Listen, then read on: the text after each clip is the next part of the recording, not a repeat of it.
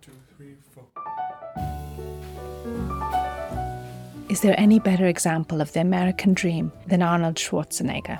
What does it take to make your vision a reality? How do you cultivate iron focus to overcome any obstacle and realize your dreams? On the publication of Arnold Schwarzenegger's limited edition two volume book published by Taschen, we sat down with senior editor and writer Dian Hanson to discuss Schwarzenegger's life, accomplishments, and history of unforgettable performances. The book has been a decade long collaboration process, and along with portraits by leading photographers Richard Avedon, Annie Leibovitz, Robert Mapplethorpe, Herb Ritts, Francesco Scavullo, and Andy Warhol, it is also filled with photographs from Arnold's private archive and exclusive interviews. Dian's other works include The Art of Pinup, Masterpieces of Fantasy Art, and The Fantastic Worlds of Frank Frazetta. Dian Hanson, welcome to the creative process. Thank you for having me, Mia. So, we're speaking on the occasion of the publication of Arnold, the book that you edited. Actually, we should say two books, really. This amazing illustrated edition on Arnold Schwarzenegger with a companion book as well, which goes into the detail of his amazing career. Just tell us how did that book come into being? 11 years ago, Benedikt Taschen emailed me and said, Meet me at our Beverly Hills store. We're going to have a meeting. So when I got there, we go up on the roof and we sit down, and Arnold Schwarzenegger and his friend Ralf Moeller walk in. Ralf's about six foot five. And of course, Arnold is Arnold. And Arnold sits down next to me and he's looking over at me sideways in his very powerful eyes. And he had just gotten out of the governor's office. And Benedikt says, We are going to make a book on Arnold Schwarzenegger with Arnold Schwarzenegger, and that I am going to be the editor. Well, I am normally, as you might know, the sexy book editor. So I think, well, why me? But Arnold is looking at me with intense eyes. And we talk, we discuss it. We have to wait a year to start the project. And uh, then we go downstairs, and Arnold walks right over to the shelf with my books and he picks up the big butt book and he says, How do you find out everything that is in your books? And I'm like, You read my book? He says, I read all your books. So this is how I came to be the editor. That's fascinating. Yeah, unusual choices. The book goes into the amazing and unexpected life, and we should say several careers which are embodied in this kind of unlikely American dream. Arnold Schwarzenegger, he has a vision and it's different, it's unique to him. And so you might not have been an ideal choice for other people, but for him, you were perfect. And what do you feel that he saw in you? Well, it quickly became clear that Arnold and I are very similar. Neither Arnold or I have a traditional college education. We are both people who grew up in the country, did not have the opportunities for education. We educated ourselves and clawed our way up through our careers, trying to prove ourselves and get respect for our abilities without those traditional backgrounds.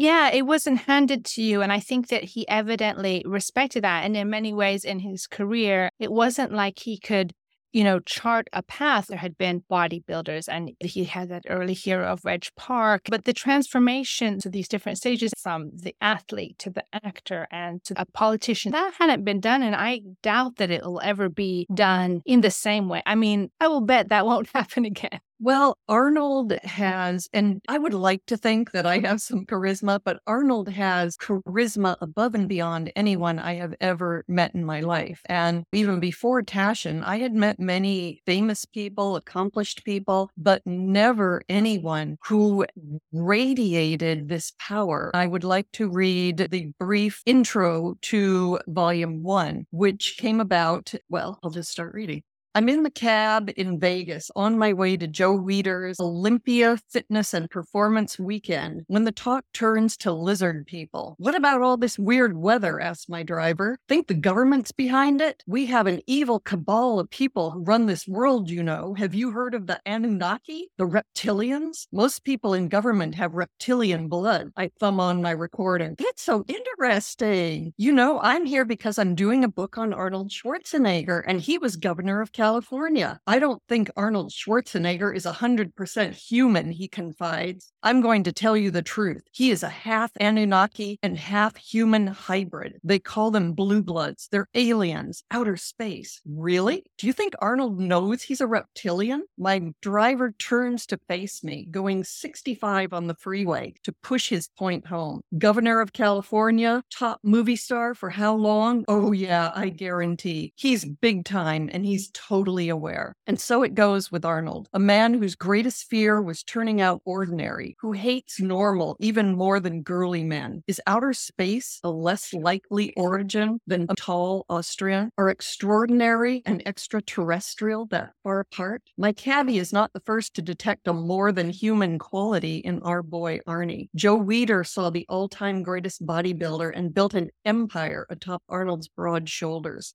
John Milius saw a barbarian warlord and created Conan. James Cameron saw a hero until Arnold convinced him the villain was more memorable, launching two careers, one badass icon and most beloved line in motion picture history.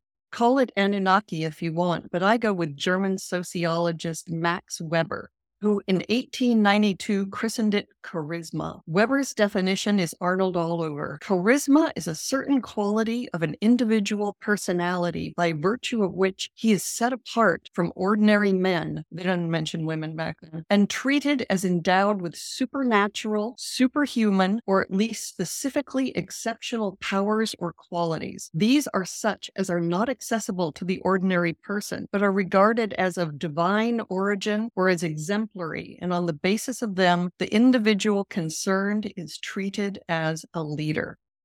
You really identify the um, amusing aspects. It's just hard to take in all the larger than life aspects. And yeah, I just, in your conversations and through the extensive archives to get, we must say, wonderful photographs from some of the best photographers in the world, what did you come away with that surprised you about Schwarzenegger?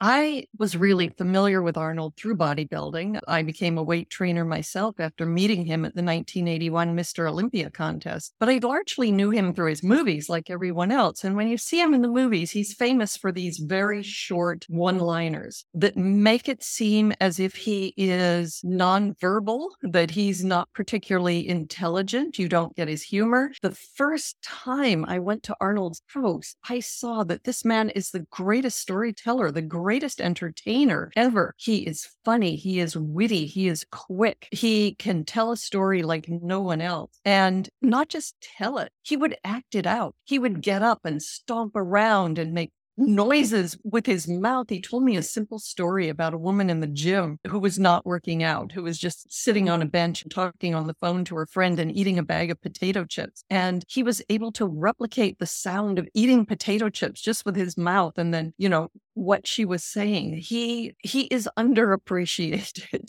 I guess that's what it is. And as I started going through his archive, I saw that there are certain photographs that show him in his facial expressions like none other. And those photographs are always when he is interacting with children or interacting with animals. And all pretense drops away. His face just lights up. It is real. It is genuine. It is open. And that's something that I tried to include as much as possible, particularly in the small book that is more personal to show that human, affectionate, warm side of Arnold. Yes, indeed. As charismatic as he is, he had shyness, you know, growing up. And, you know, maybe that's the connection with animals, which just describe where Arnold Schwarzenegger grew up, because this is a very rural, very quiet place. It's not just that he grew up in a rural environment, too. He was born on July 30th, 1947. And most of us today don't have any understanding or relationship to what Europe was like right after World War II the winter of 1946 47 in Austria was the most brutal in decades. The people already had too little food. They were in an occupied country. The summer potato crops failed. As Arnold has said, his mother had to go from farm to farm to farm begging for food to be able to feed her children. His father, like all the men in the village, were defeated from the war. I mean, they were not just defeated by their side losing, but real realizing what their side had stood for, that they were the bad guys. And he saw them all physically, emotionally, intellectually defeated and taking it out on their wives and children. That he was beaten, his mother was beaten, all the neighbor kids were beaten, and they were beaten into a kind of placid defeat beat. And he alone would not accept that. He could not see that life for himself. And he was, as a child, searching for ways to get out of that. And bodybuilding became that. When he learned about bodybuilding as a very poor boy, they lived, you know, on the top floor of a house. They had no plumbing. They all bathed once a week in the same tub in the kitchen. And his brother and he had to bring the water in. His mother heated it and they took baths one by one. Mother first, father second, older brother third, Arnold last in the tub of dirty water. And so he wanted out of that. And as a poor boy, he had nothing but his body to work with. That was it. There was not going to be any college. There was not going to be any of that. There was going to be some kind of menial job, or he could use what he had, his body, to get him out of there. Well, it really is Herculean when you think of that and the goals that he set for himself, which I don't know anyone else, although there was a group that had formed a kind of bodybuilding circle, but I don't think that any of them would have had the same vision and determination. And it reminds me of the name of that film that he later starred in, the Bob Rafelson film, Stay Hungry. It seems mm-hmm. to be almost like a mantra to his life. And he has said that. He has said that he had a hunger and he still has a hunger that drives him always not to abandon what he's already done, but to add on to what he's already done. Yeah. And this competitive spirit from the beginning that I know was also instilled in him by his father, Gustav, against his brother, you know, that they would be competing.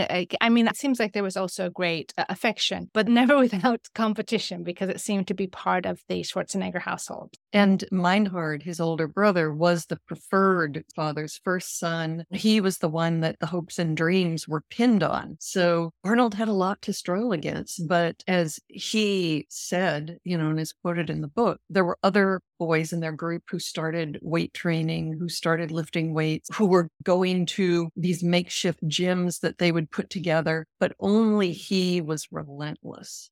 And so little by little, he sets his eyes. Just describe a bit of that journey through his athletic story and then I guess onto that. Well, he went to see a weightlifting competition when he was 15 years old. And there was a Russian competitor who won, and he had never imagined there could be someone as strong as this man. And he saw him lift on stage and he was so excited by this that he got backstage to meet him. And the man was very nice to him and very encouraging. And from that moment, that was his original goal to be the strongest man in the world, not to have the most beautiful body. And at the same time, he was intrigued by everything he heard about the US, that everything was bigger in the US. The houses were bigger, the cars were bigger, it was open space. There was one shop in town that sold American things. And he would see these American bodybuilding magazines and he couldn't read English. So he could just look at the pictures and get this overview of what the US was. And this became his goal. He had one friend, an older man who had been in the English resistance during the war, who could read English to him and would interpret these articles. So this became the dream. Number one, become the strongest man in the world by any means necessary. Number two, he saw the actor Reg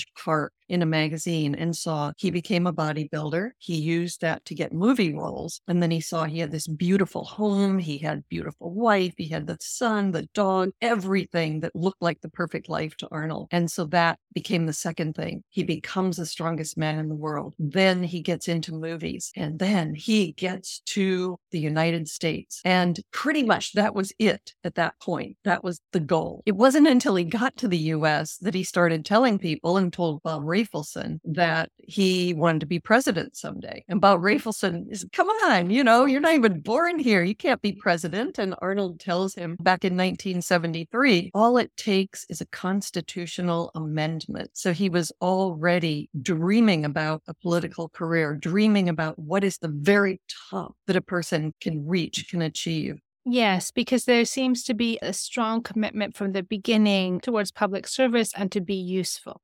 Exactly. And you know, I think a lot of people, myself included, do not know how much his father's slogan, be useful, continues to affect him to this day. There are so many things that he does that I did not know about, like all of his after school programs, all the things that he does for the poor of Los Angeles. He goes every Thanksgiving for the last 20 years with a truck full of turkeys that he buys to a youth center in East LA. It's a very poor neighborhood and he hands them out to the people who come and line up. At Christmas, he comes with another truck full of toys, the same thing, hands them out. He doesn't seek any publicity for this. I had the hardest time finding any photos of this because it's not covered. He doesn't seek attention for these things, but he is continuing every day to try to be useful, just like he goes out and cleans the stalls on his animals himself because he is useful. That is a useful activity. Yes. And so I wouldn't put it beyond him, a constitutional amendment, you know? but also, I don't want to skip over his acting career, which a lot of people, like in memory, think about him as being a strong man. But I mean, he also has these comic turns as well and is a storyteller. So he plays against his attributes to bring out this other side, Twins, of course, being like one of his biggest film, but it was is up there, right? Exactly. He and Danny DeVito and director Ivan Reitman, who also wrote the film, were willing to work for Re and just take a percentage of the profits. They were able to get the film made. And the studio thought, okay, it's going to be a very cheap film to make. No special effects, no stunt people. It's going to be very cheap and easy. These guys are going to do it for free. And everyone involved has made more money off that film than any other film. Arnold actually actually, uh, for the high, high prices that he got for his late Terminator films, he still has made more money off twins because of taking a percentage. This is a great lesson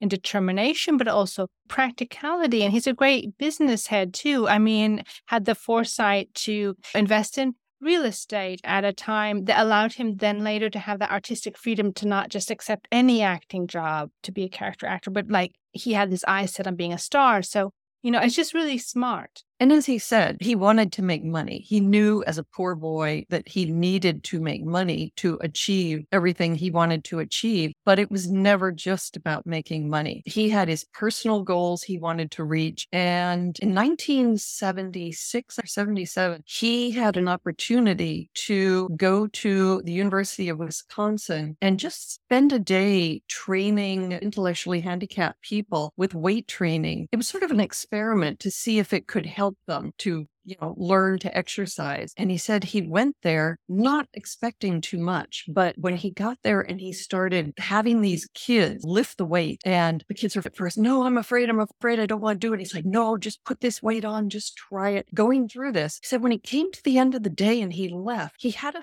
feeling inside of him that he had never experienced before. And he went back to his hotel room and he's like, What is this feeling that I'm having? And he, he realized up until that point, he had been selfishly trying to pursue his own goals. And for the first time, he helped other people without getting anything in return. And it gave him a joy he had never experienced before. And he added that on. So while he had just been thinking about making money, achieving his goals until that point, this then became okay, you make your money. And when you make your money, then you have to use your money to help other human beings. And before that decade in the early 70s, before his great success, he lost, you mentioned his brother Meinhard. How do you think that both his father's be useful dictum or maybe the loss of his brother might have propelled him to achieve things that, say, his brother couldn't or in the name of his brother? Well, and I think there's another thing that people don't realize. His brother had a young son, and Arnold brought that young man in his teens to the United States, educated him, cared for him. He is now a lawyer and he is Arnold's lawyer. So he cared for the boy's mother, he cared for the son. It all happened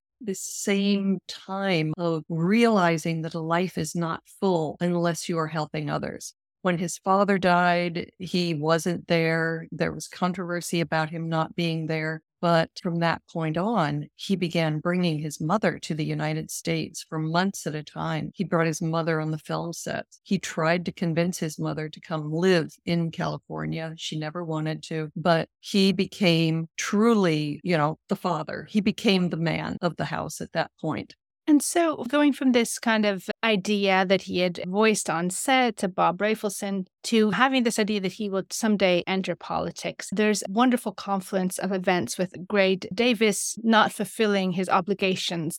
Just tell us a bit about that story. Not many know how Arnold took his chance interesting thing about Gray Davis, too, is that he knew he wasn't doing a good job. Gray Davis and Arnold are great friends now. It was not that it was Arnold against Gray, it was Gray was just not working out for the people of California. And so when this public opinion turned against him, it wasn't just Arnold. There was a huge, huge number of people who wanted to run against Gray Davis in the recall election. I have a deck of cards, you know, 52 cards, each one with a face on it of the people who ran against Gray Davis. And there were experienced politicians and there were porn stars and there was Larry Flynt, the publisher of Hustler magazine, all these people. But Arnold at the time had been working on one of his child welfare bills, trying to get something passed for after school programs.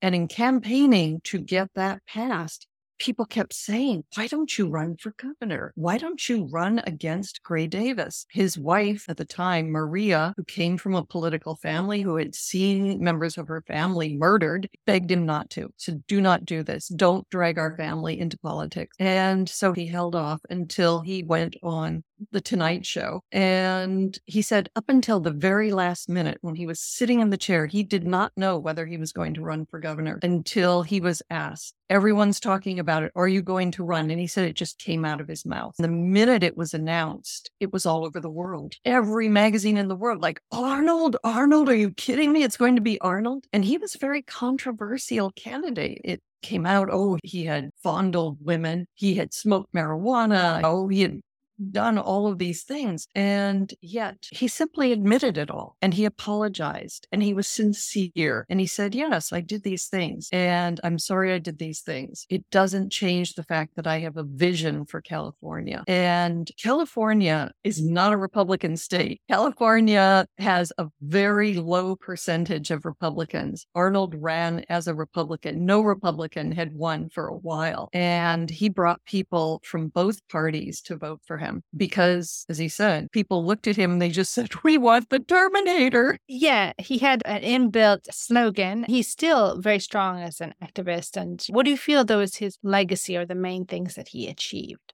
The things that he wanted to achieve, he didn't achieve because, of course, he was the lone Republican. So he had all the Democrats voting against him on everything. Arnold attempted to make universal health care in the state of California. I think a lot of people don't realize this, that, as he said, he had that in Austria. It only made sense to him that everyone should have health care, but he was blocked from that. The really important thing that he did here, however, had to do with climate change. He told me that he had always been interested in the environment he grew up being very cautious about everything. You don't waste water, you don't waste power, all these things as a poor child. But he said he didn't really understand what pollution was doing until he became governor. And he got all the memos, he got all the information that is fed to every politician that everyone in office knows about and many, many choose to ignore. But for him, it really opened his eyes. And he said, we can't let this go on. So he initiated a greenhouse gas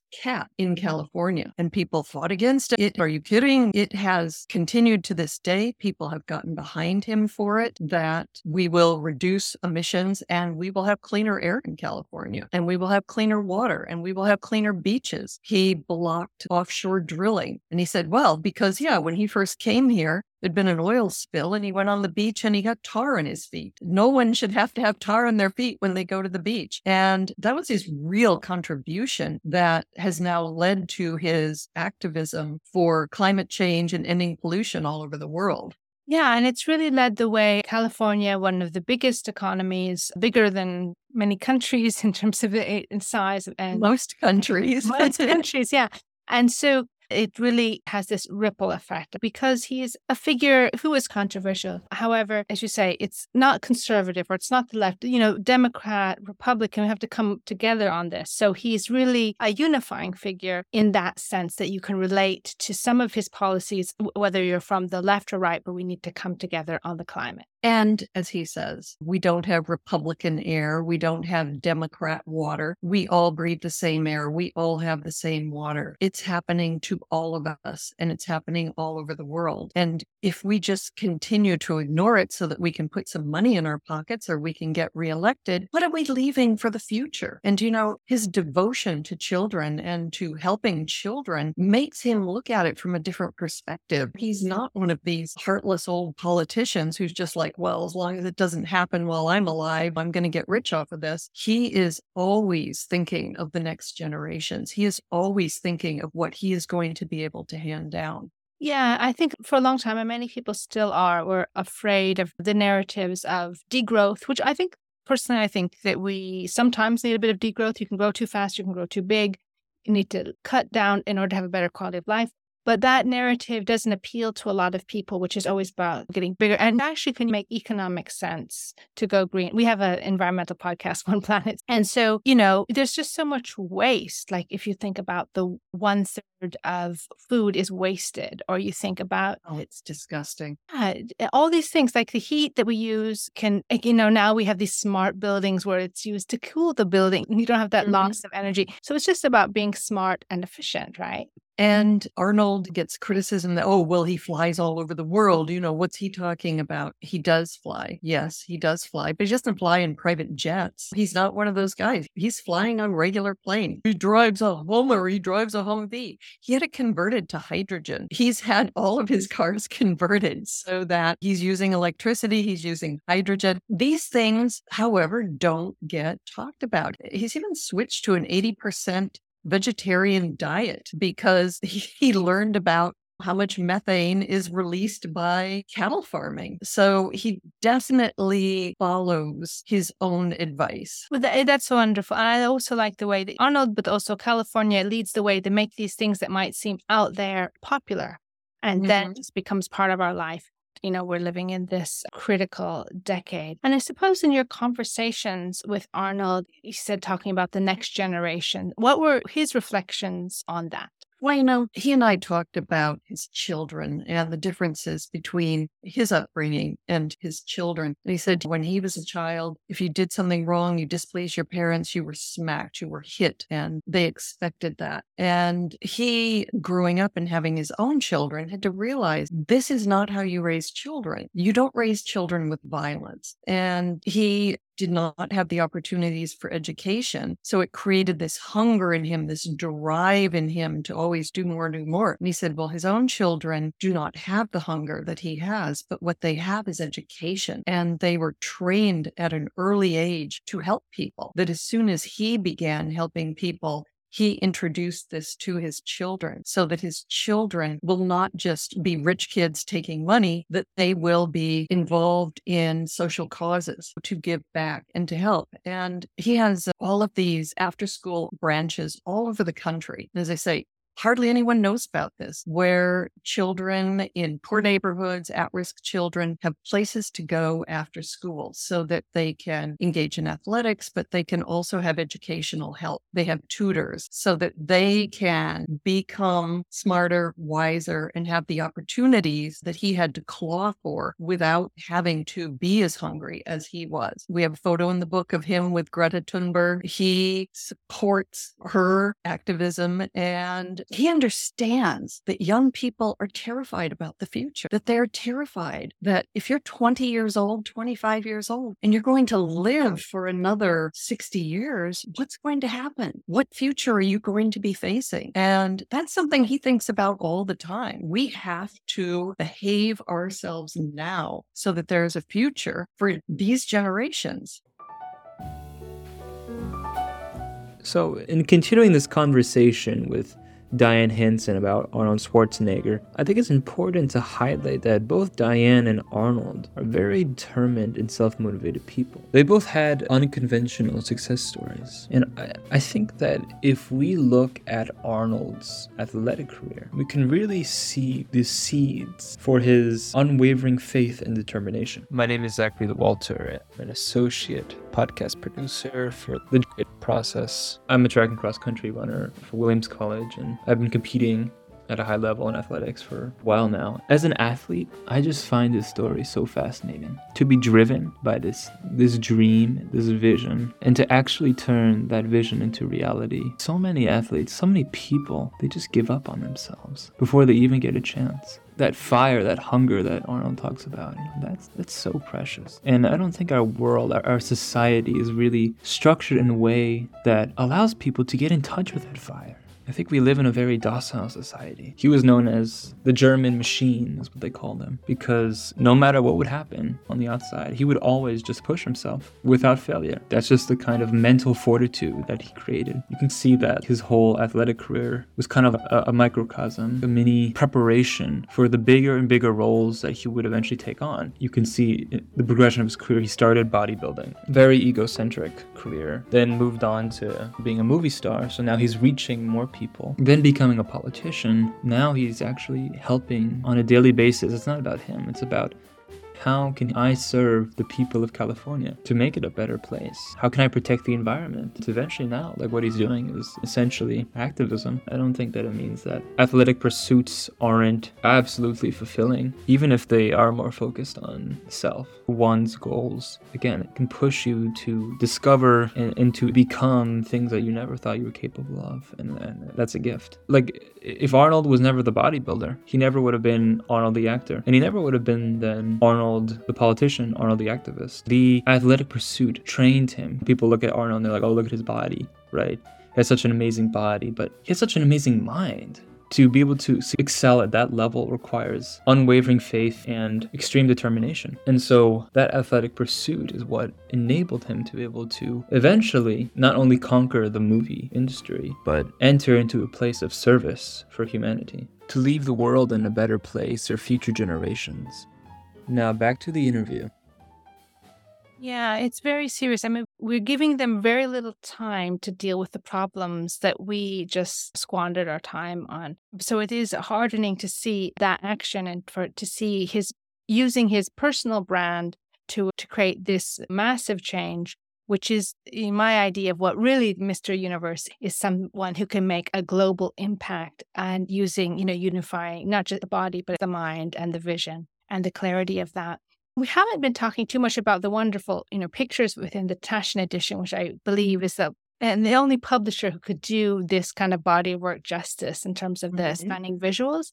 Just tell us a little bit about of that, and also, you know, Taschen is also a unique brand in the world. Well, whenever I start a project, Arnold or any other project, there's always that moment of anxiety of how am I going to find all these photos? How am I going to learn about this? And Benedikt Taschen will say, don't give away all our secrets, but the beginning is always Google. Go on Google, put in the name, put in everything and look at the images. Look at, go in Google Images and just scroll through those hundreds and hundreds of images and open up every image that looks good, every image that looks interesting. Learn who took the picture go look on eBay and put in Arnold Schwarzenegger magazine and then put a year and keep going backwards. You know, 99, 98, 97, 96, go all the way back until there are no more magazines, 1967,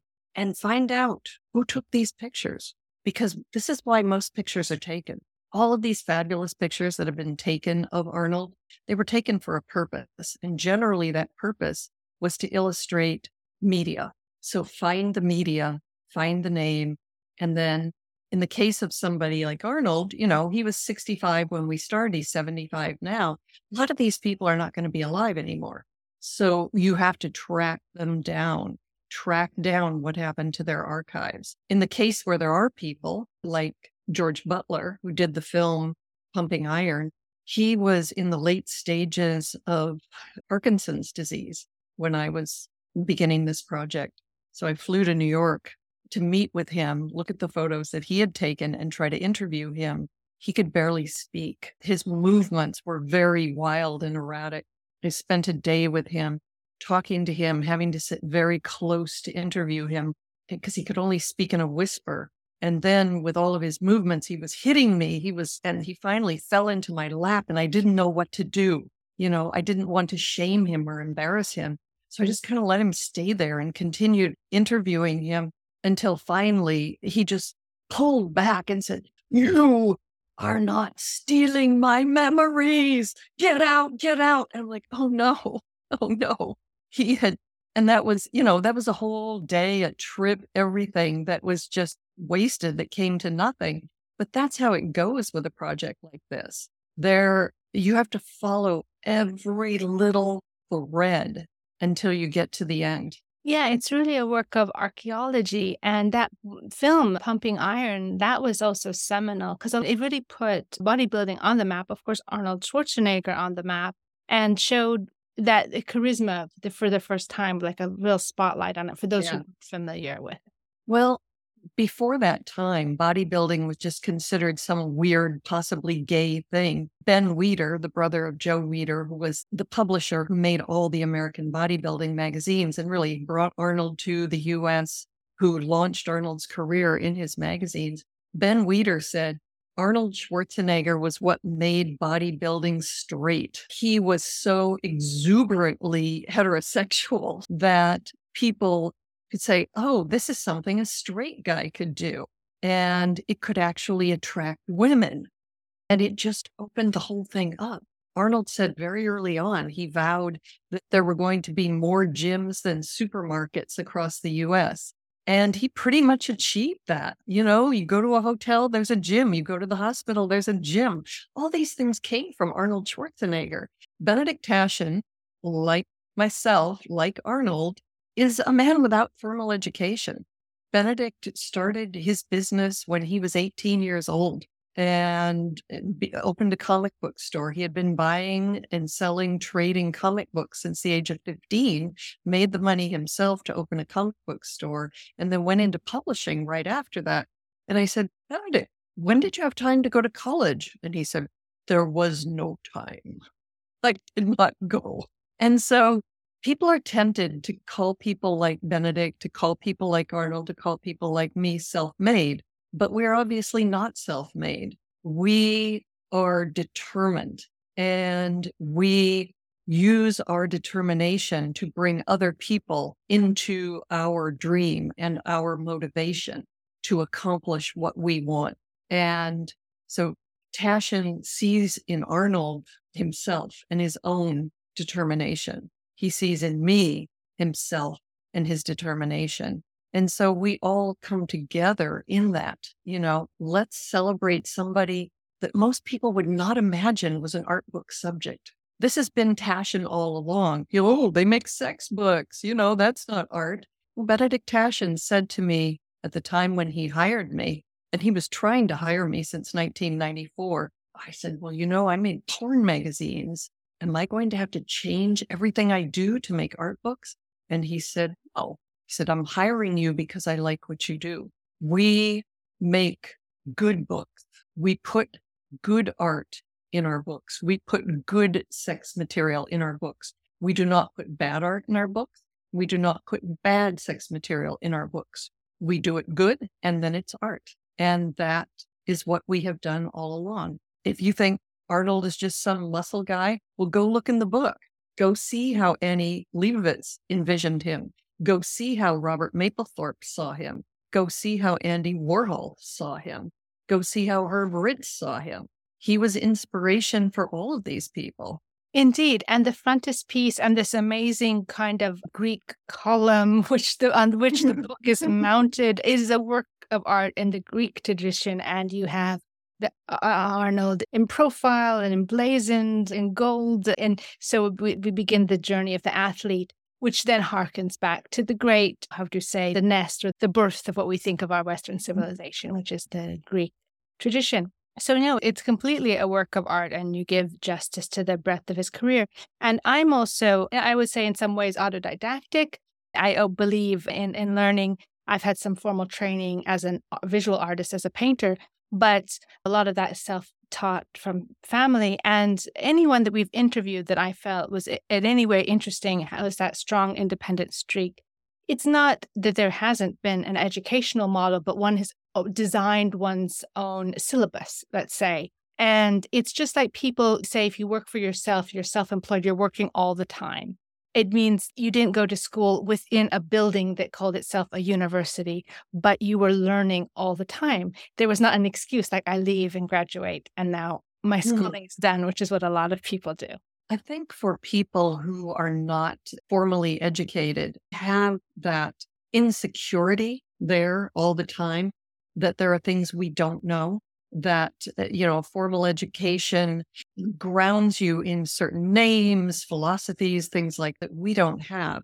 And so when we want knowledge we have to learn very early how to acquire knowledge. I went to the library a lot all the time in the past. That was how i used to start a project. You go to the library.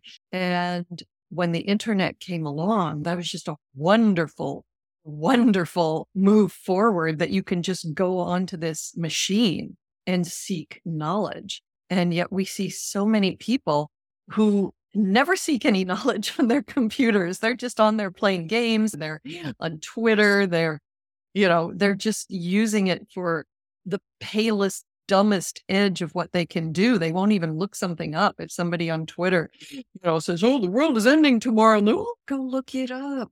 You hold the device in your hand that will give you infinite knowledge. And that is what we that is what we get i think people who do not have formal education if we're going to accomplish anything we have to learn how knowledge is acquired Exactly. And of course, we find, even though we participate with a lot of universities, we find that even the major, the Ivy League universities have to reinvent themselves just because of that access mm. to knowledge to offer something it maybe in the past it wasn't always available easily but they do have to be competitive on that level. And i can say i think it's a great strength to say one is self-made or autodidactic because that means that the information that you had was important to you. Like it wasn't somebody else curated it and it had no real relationship because it was like i had to do this i had to pass the test. It goes through people's heads but when it's important to you and that's what you do with your books, and you're making something, then that's all retained. Yes, I would say that. The things that are in my brain are all things that I sought out specifically. That so yeah, there isn't that much filler in there. There's there's just a lot of it's weird, you know, it's things that I'm personally interested in, you know, like the raccoons that I have on my deck and all the research I put into them but it is stuff that I really am interested in. And it makes, I think, a richer mental library that I don't have a bunch of textbooks that I was forced to read in my mental library. I have things that I have specifically chosen and curated there. And, and so- Arnold the same way. That is Arnold. He reads, he is the only person I know who has ever said to me, I said, You actually read my books? He said, I read every word. And he said in an interview long time ago, back in the 70s, somebody asked him what kind of woman he liked. And he said, My 10 may be another man's five. And this is when he's a young man. My 10 may be another man's five because the woman's appearance is not as important to me as her intelligence and that she can teach me something. Like a strong woman who is interested in learning and who can teach me something new. And how many young men will say this? How many young men have this as their ideal woman? Yeah, and also it goes. He's considered very macho type, but eh, that seems like the ultimate statement of feminism. So I'm thinking about your career and how you came up, you know, as a pornographic magazine editor, and of course, pornography is different than at that time. So the changing yeah. sexual landscape is something with Me Too. And you've seen a lot of, I guess, progress or enlightenment, but then also people getting uptight. And so, what are your reflections on this very complex subject? I was always curious about sex from an early age. And my father was kind of a, a home nudist. And my brother and older sister and I were all bathed in the same bathtub together until my sister entered puberty. We thought it was fun. We were just in the bathtub playing with our toys and laughing. We'd be in there for an hour. And so I was familiar with nudity, but I always had a curiosity about it. And in the 1960s, there was the hippie movement and the free sex movement, the idea that sex and love were intertwined, that sex should be free, that uh, feminism was sex positive, that women should have the right to orgasms, women should have the right to control their bodies, that women should make sexual demands. It was an exhilarating time. And so the pornography that existed then was upbeat. It was friendly. It was men and women working together to make something that seemed like it was actually going to better humankind. And that's how I got into it. As we went on, however, through the 70s and then into the 80s, in the 80s, it got very commercial. And once it got commercial, it began to get less fun. Then they were crunching the numbers and saying, oh, this is what sells. You have to do this. And the creativity was disappearing, which is how I got into doing these niche magazines, these fetish magazines. So I started with Leg Show and Jugs in 1987. Jugs was the kind of ordinary women with exceptionally large mm. breasts. So they could be any age, they could be any appearance. They just had this thing of very, very large breasts. And men love jugs. And we got more women who wanted to be in jugs than in any other magazine I ever did because they didn't have to be gorgeous. They didn't have to meet any standards except having these huge breasts. And then Leg Show was a fetish magazine. And the readers were so complex and varied. They were just fascinating. And I used that magazine to study human sexuality. And my readers were largely submissive males. So I got to see this other side of it and untangle this web of how men and women relate to each other and gender roles. And, mm-hmm. you know, so this is what I was doing and enjoying. But at the same time, I was seeing hardcore rise and becoming meaner, just becoming meaner. And when online pornographer, pornography first began, you had to pay. You know, people had pay sites and okay, is another way to make money, another way to make money. We were still assured that no matter what was being created, there was gatekeeping because you couldn't get a magazine without buying it at the store. And it was illegal to sell them to minors. You couldn't get a video without buying it or renting it. It was illegal to sell them or rent them to minors. Then suddenly, free porn was on the internet and it was freely available to anyone.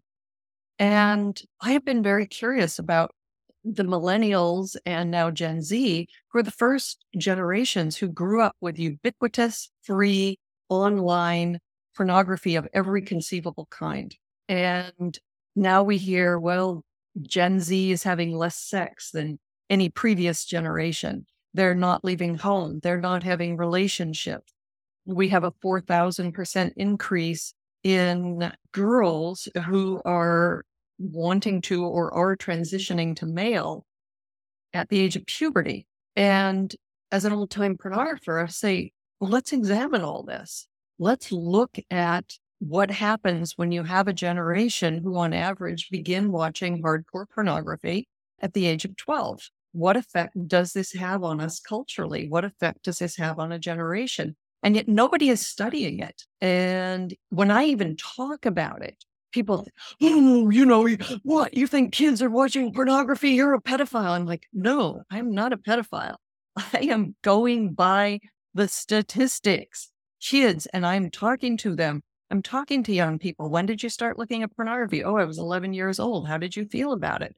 Well, if they're females, they say it scared me to death because if you go on Pornhub, just Open it up and look. You don't have to do a search. Look at what you see right away. And then imagine being an 11 or 12 year old girl seeing that when you're trying to learn about adult sex.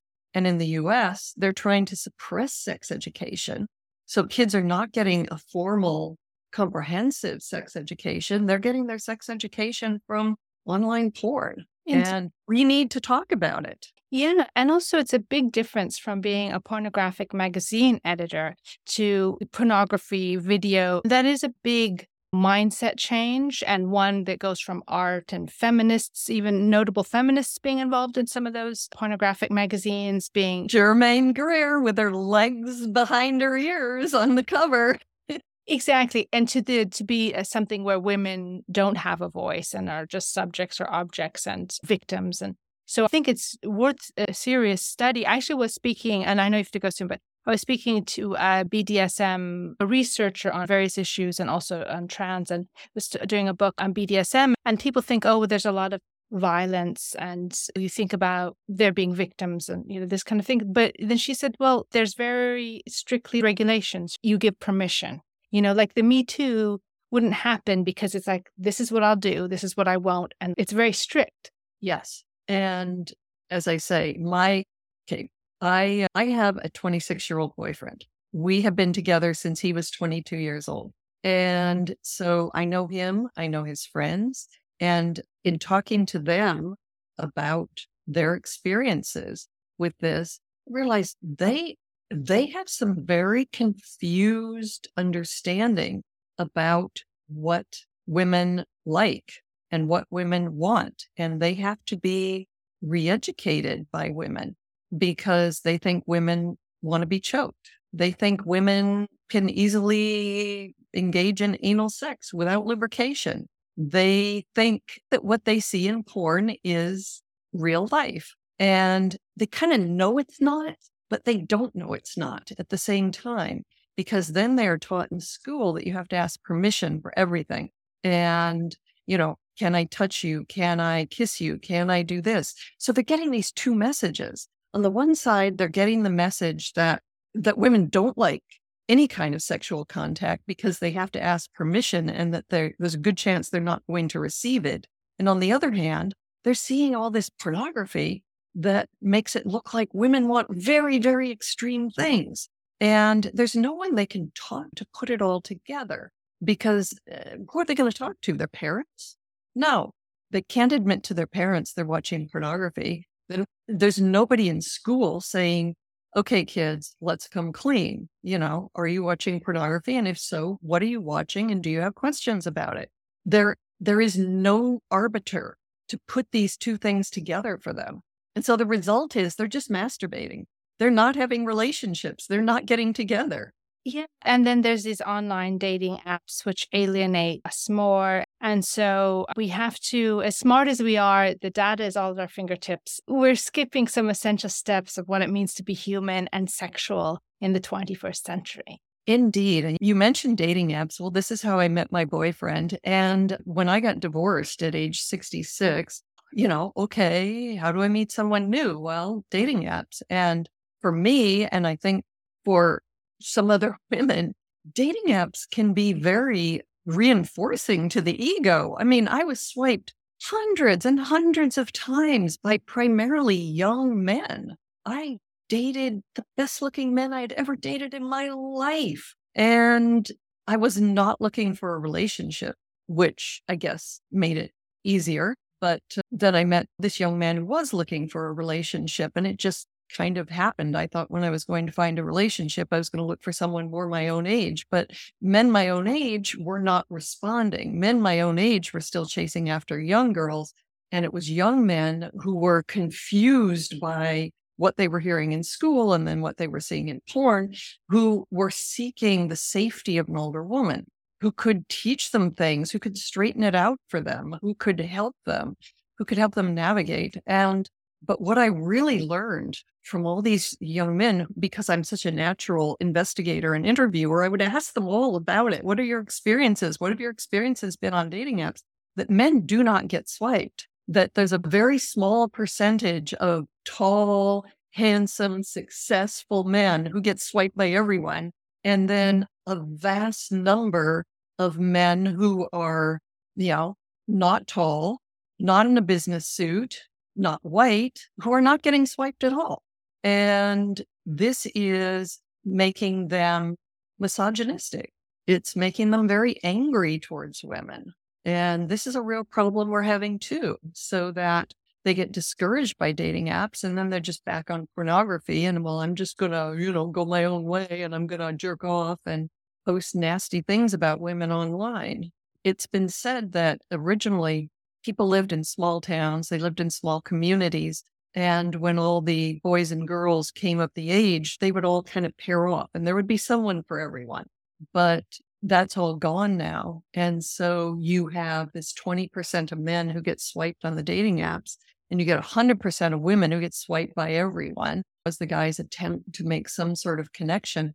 And it's, it is driving us further apart. As much fun as it was for me, and I got a wonderful boyfriend. Yes. Well, of course, you are among of those rare women. I think that also, as you said with Arnold Schwarzenegger, you offer as much that they can learn from. And that's the brain is the ultimate sexual organ, I find as well. I guess you might, since this is kind of like two interviews in one, your own work mm-hmm. and also the book on Arnold Schwarzenegger. So, as you think about the future and education and the kind of world that we're leaving for the next generation, what would you like young people to know, preserve, and remember? I mean, what I said earlier is that I know it's a struggle, particularly in the US, for young people to get a higher education now. College has gotten very, very expensive. It's not getting cheaper. It is cutting out more. We are creating a another working class that cannot access education. And yet there aren't good jobs for these people anymore people are not leaving home. They don't know what to do. They don't know how to make a future. They don't imagine they're ever going to own a home. They don't imagine that they're going to have the money to get married, to have family, to be independent.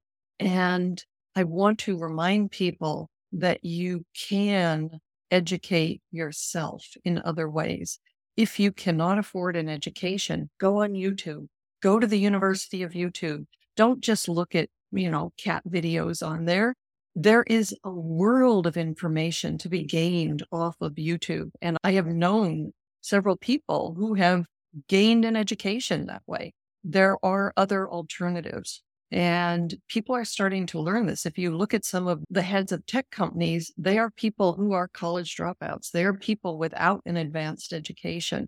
We are going to be going back to the way it was when I was young, where if you did the work, if you had the knowledge, if you presented yourself well, you could still accomplish something. And so it does not require, you don't have to be a quarter million dollars in debt to be educated. Indeed, you can seek out the knowledge. As I say, don't look for the miracle. You are the miracle. Thank you, Dian Hanson, for sharing your insights into visual storytelling, autodidactism, and also sharing this incredibly inspiring uh, story of the life of Arnold Schwarzenegger, athlete, actor, politician, activist, and for your own contributions to book and magazine publishing. Thank you for adding your voice to the creative process and One Planet podcast. Thank you, Mia. The Creative Process podcast is supported by the Jan Michalski Foundation. This interview was conducted by Mia Funk and Zachary Lewalter with the participation of collaborating universities and students. The associate interviews producer was Zachary Lewalter. Digital media coordinator was Sam Myers. Wintertime was composed by Nicholas Anadolis and performed by the Athenian Trio. We hope you enjoyed listening to this podcast. If you'd like to get involved with our creative community exhibitions, podcasts, or submit your creative works for review, just drop us a line at team at creativeprocess.info. Thanks for listening.